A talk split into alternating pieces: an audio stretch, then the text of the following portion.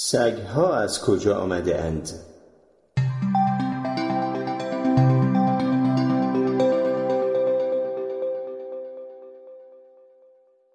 سگها از گرگها نشأت گرفته اند. این موضوع به نظر خیلی سرراست می آید اما اگر یک سگ نژاد چیواوا یا گریدین را کنار یک گرگ گذاشته و نگاه کنید احتمالا حیران میمانید که شاید داستان اجداد سگها چیزی بیش از اینها باشد دانستن اینکه سگها از گرگها نشأت گرفته اند تنها آغاز داستان است سوالات جالبتر اینها هستند چرا چگونه و چه وقت اولین تلاش ها برای کشف منشأ سگ ها تکیه بر باستانشناسی داشت. محققان جمجمه های متعلق به حیوانی شبیه به سگ را کشف کرده اند که قدمتشان به سی هزار سال پیش می رسد. البته جمجمه هایی که آنها کشف کردند تفاوت بسیاری با آنچه ما امروزه به عنوان سگ می شناسیم دارند. دست کم در ابتدای فاز تبدیل از گرگ به سگ تعدادی از ویژگی های فیزیکی سر این حیوان دچار تغییر شدند تعداد دندانها افزایش یافته و جمجمه پهنتر شد باید این موضوع را مد نظر داشته باشیم که اگر سگهای امروزی بیش از سی هزار سال پیش در صحنه حضور داشته اند این بدان معناست که کمی پس از انقراض نئاندرتال ها در اروپا بوده اند این زمان کهن برای ما روشن می کند که گرگ های آن دوره چطور اهلی شده بودند. قبلا این ایده عمومیت داشت که روزی یکی از اجداد خلاق ما به گروهی طول گرگ برخورد یکیشان را برداشت اهلی کرد و باعث ظهور میلیون ها سگی شد که امروزه بینیم. اما واقعیت این است که گرگ ها دقیقا به اندازه ما در فرایند اهلی سازی خودشان نقش داشتند سی هزار سال پیش اجداد ما کوچنشینانی بودند که از طریق شکار و جمعآوری غذا امرار معاش می کردند و حین جستجو برای سیدهایی مثل گوزن، پستانداران کوچکتر و گیاهان خوراکی پیوسته در حال جابجایی بودند. گرگ های آن دوره نیز در حرکت بودند و به دنبال سیدی میگشتند که به صورت گله‌ای به آن حمله کنند و بخورند. که البته اغلب محققان معتقدند که دقیقا مثل گونه ای که ما امروز از گرگ می‌شناسیم یعنی کانیسلوپوس نبودند.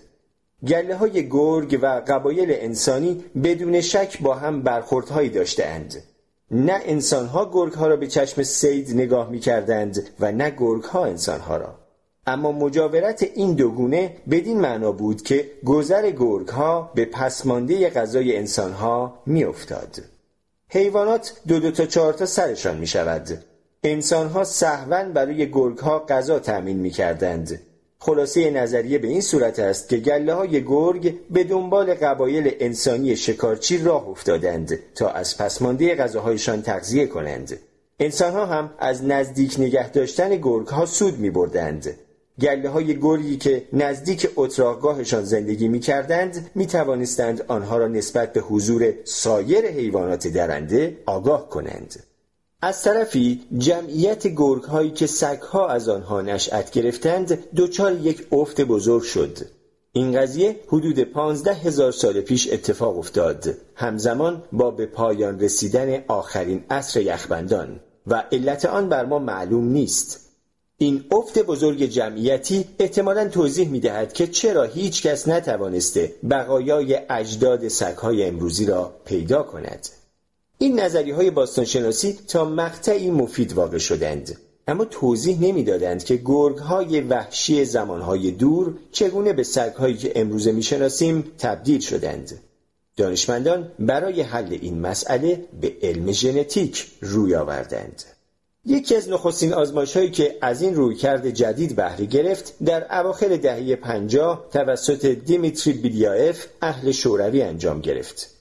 بیلیایف بر این باور بود که حیوان هرچه رامتر باشد یعنی هرچه راحتتر با انسان کنار بیاید اهلی کردنش آسانتر خواهد بود.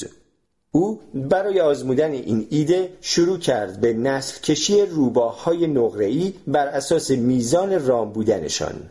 برنامه را در دهه پنجاه آغاز کرد و تا زمان مرگش یعنی 26 سال بعد ادامه داد. بیلیایف با ارزیابی میزان اشتیاق یک طول روباه برای نزدیک شدن به انسان و تمایلش به بودن کنار انسانها و گاز نگرفتن مقدار رام بودن حیوان را نتیجه گیری می کرد. او پس از تحت نظر گرفتن هر نسل از روباها فقط اجازه می‌داد 20 درصد از جمعیتشان یعنی آنهایی که ترسو و تهاجمی نبودند زاد و ولد کنند.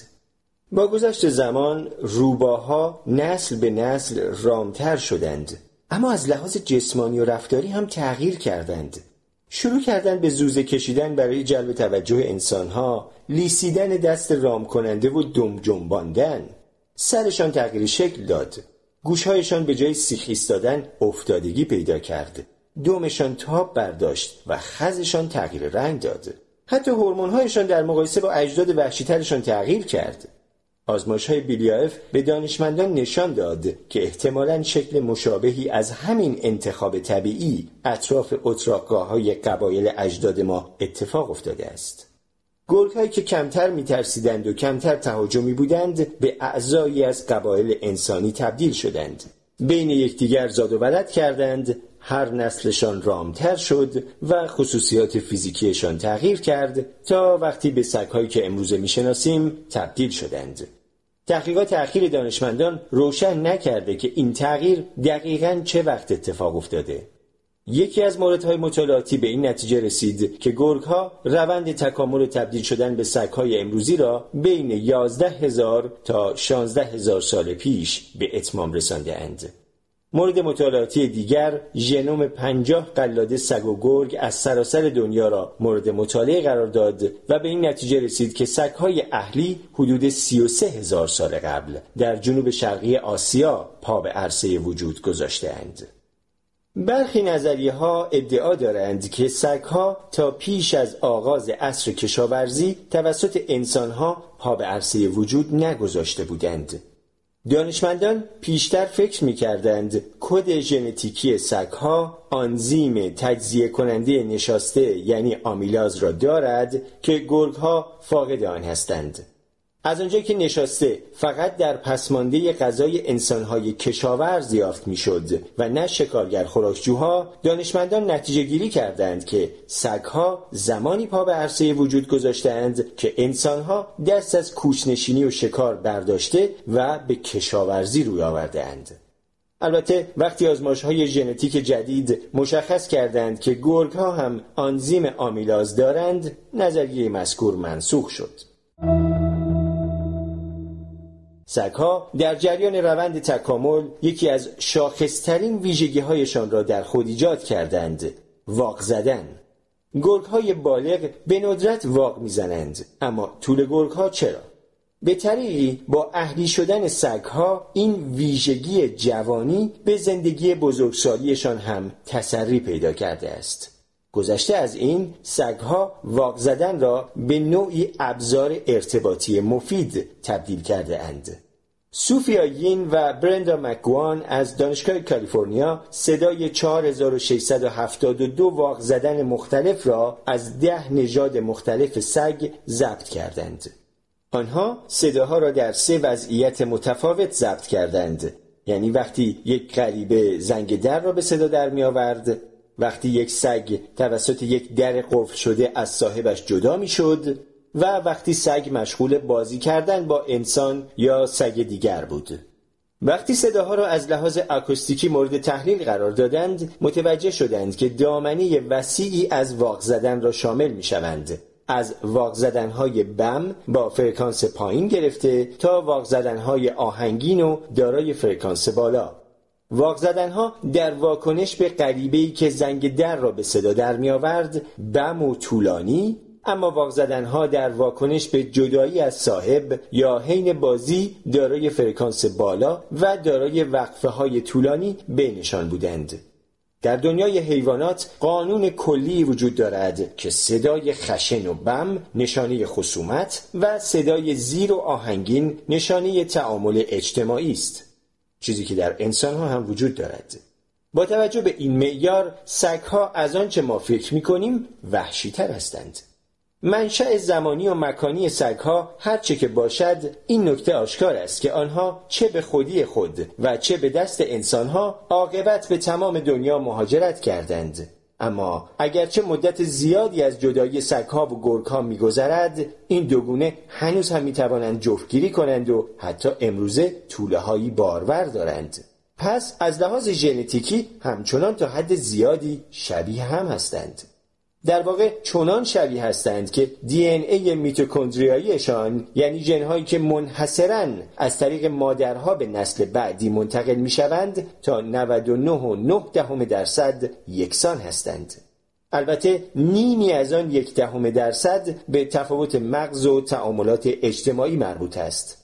پس دفعه بعدی که سگتان به جای گاز گرفتن دستتان آن را لیسید از همان جزء کوچک دی این ای سپاسگزار باشید.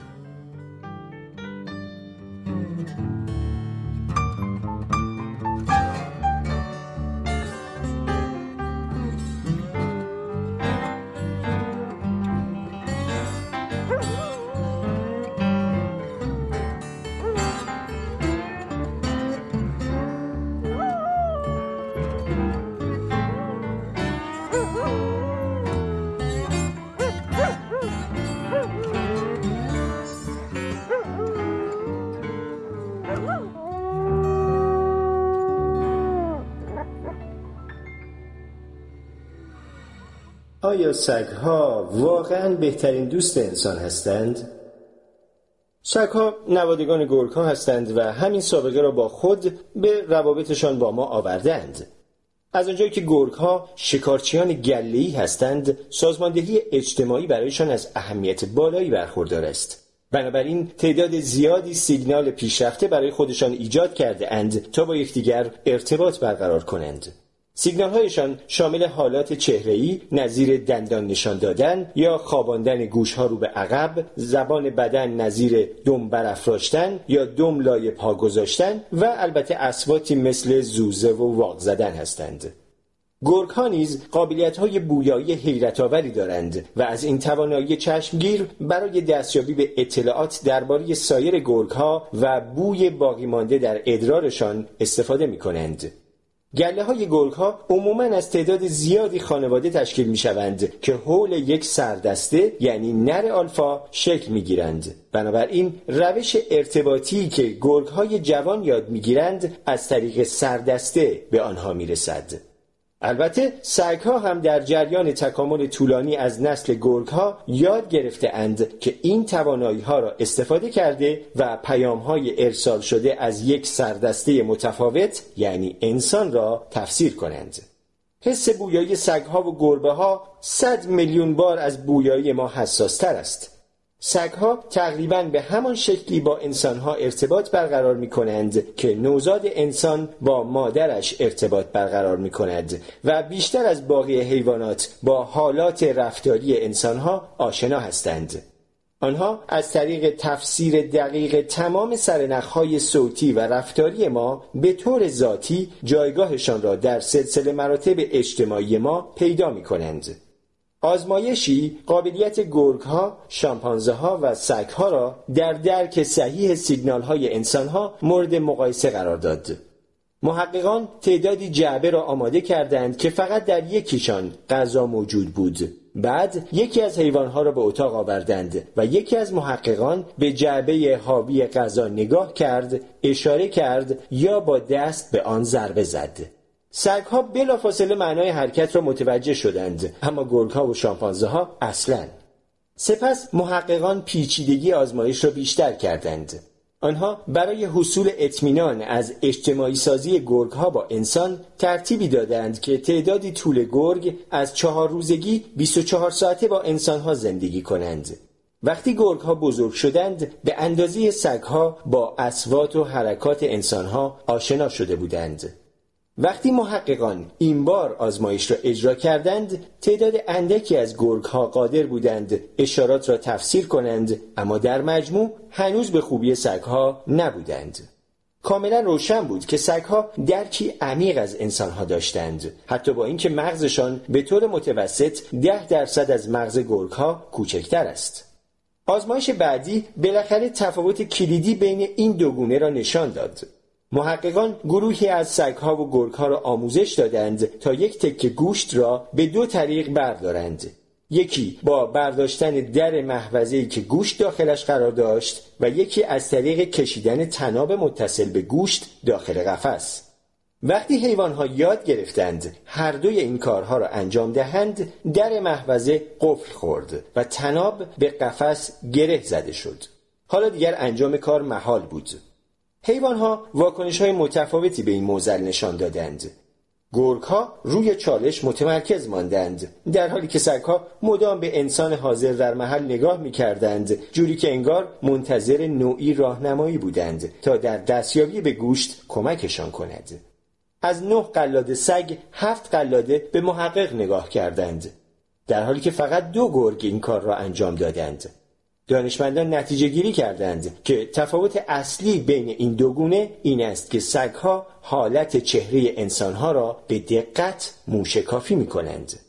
رفتار سگها در خواندن حالت چهره ما احتمالا ریشه در رفتارشان با سایر سگها دارد چون سیگنال های احساسی را به این طریق خوانده و تقلید می کنند.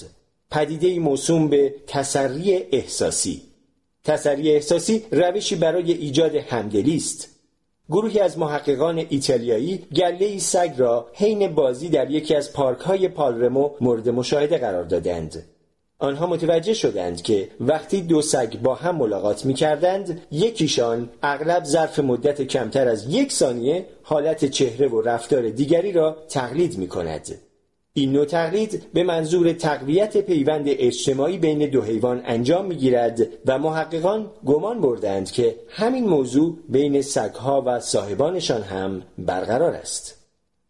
اگرچه سگها به نحوی منحصر به فرد با سیگنال های بدنی ما آشنا هستند گاهی وسوسه می شویم تا دقت بیشتری روی رفتارهایشان اعمال کنیم آزمایش مورد علاقه من در این مورد تمایل سگهای مورد آزمایش برای قیافه گناهکار به خود گرفتن بعد از انجام کاری اشتباه است.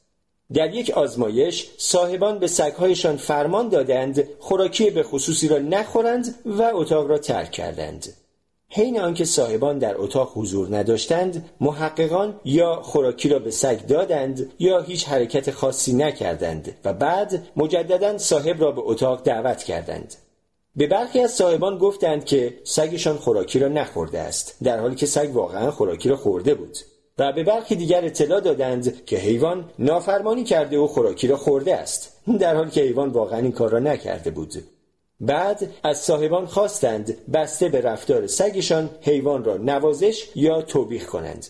وقتی صاحبی سگ را توبیخ می کرد چه حیوان خوراکی را خورده بود و چه نه حیوان قیافه گناهکار به خود می گرفت روی زمین دراز می کشید و از برقرار کردن تماس چشمی تفره می رفت در واقع سگهایی که نافرمانی نکرده بودند وقتی مورد توبیخ صاحب قرار می گرفتند حتی قیافه گناهکارتر از سایر سگها به خود می گرفتند بدین معنا که قیافه گناهکار سگ هیچ ارتباطی به پشیمانی از انجام کار نادرست ندارد بلکه فقط واکنشی است به رفتار صاحبشان.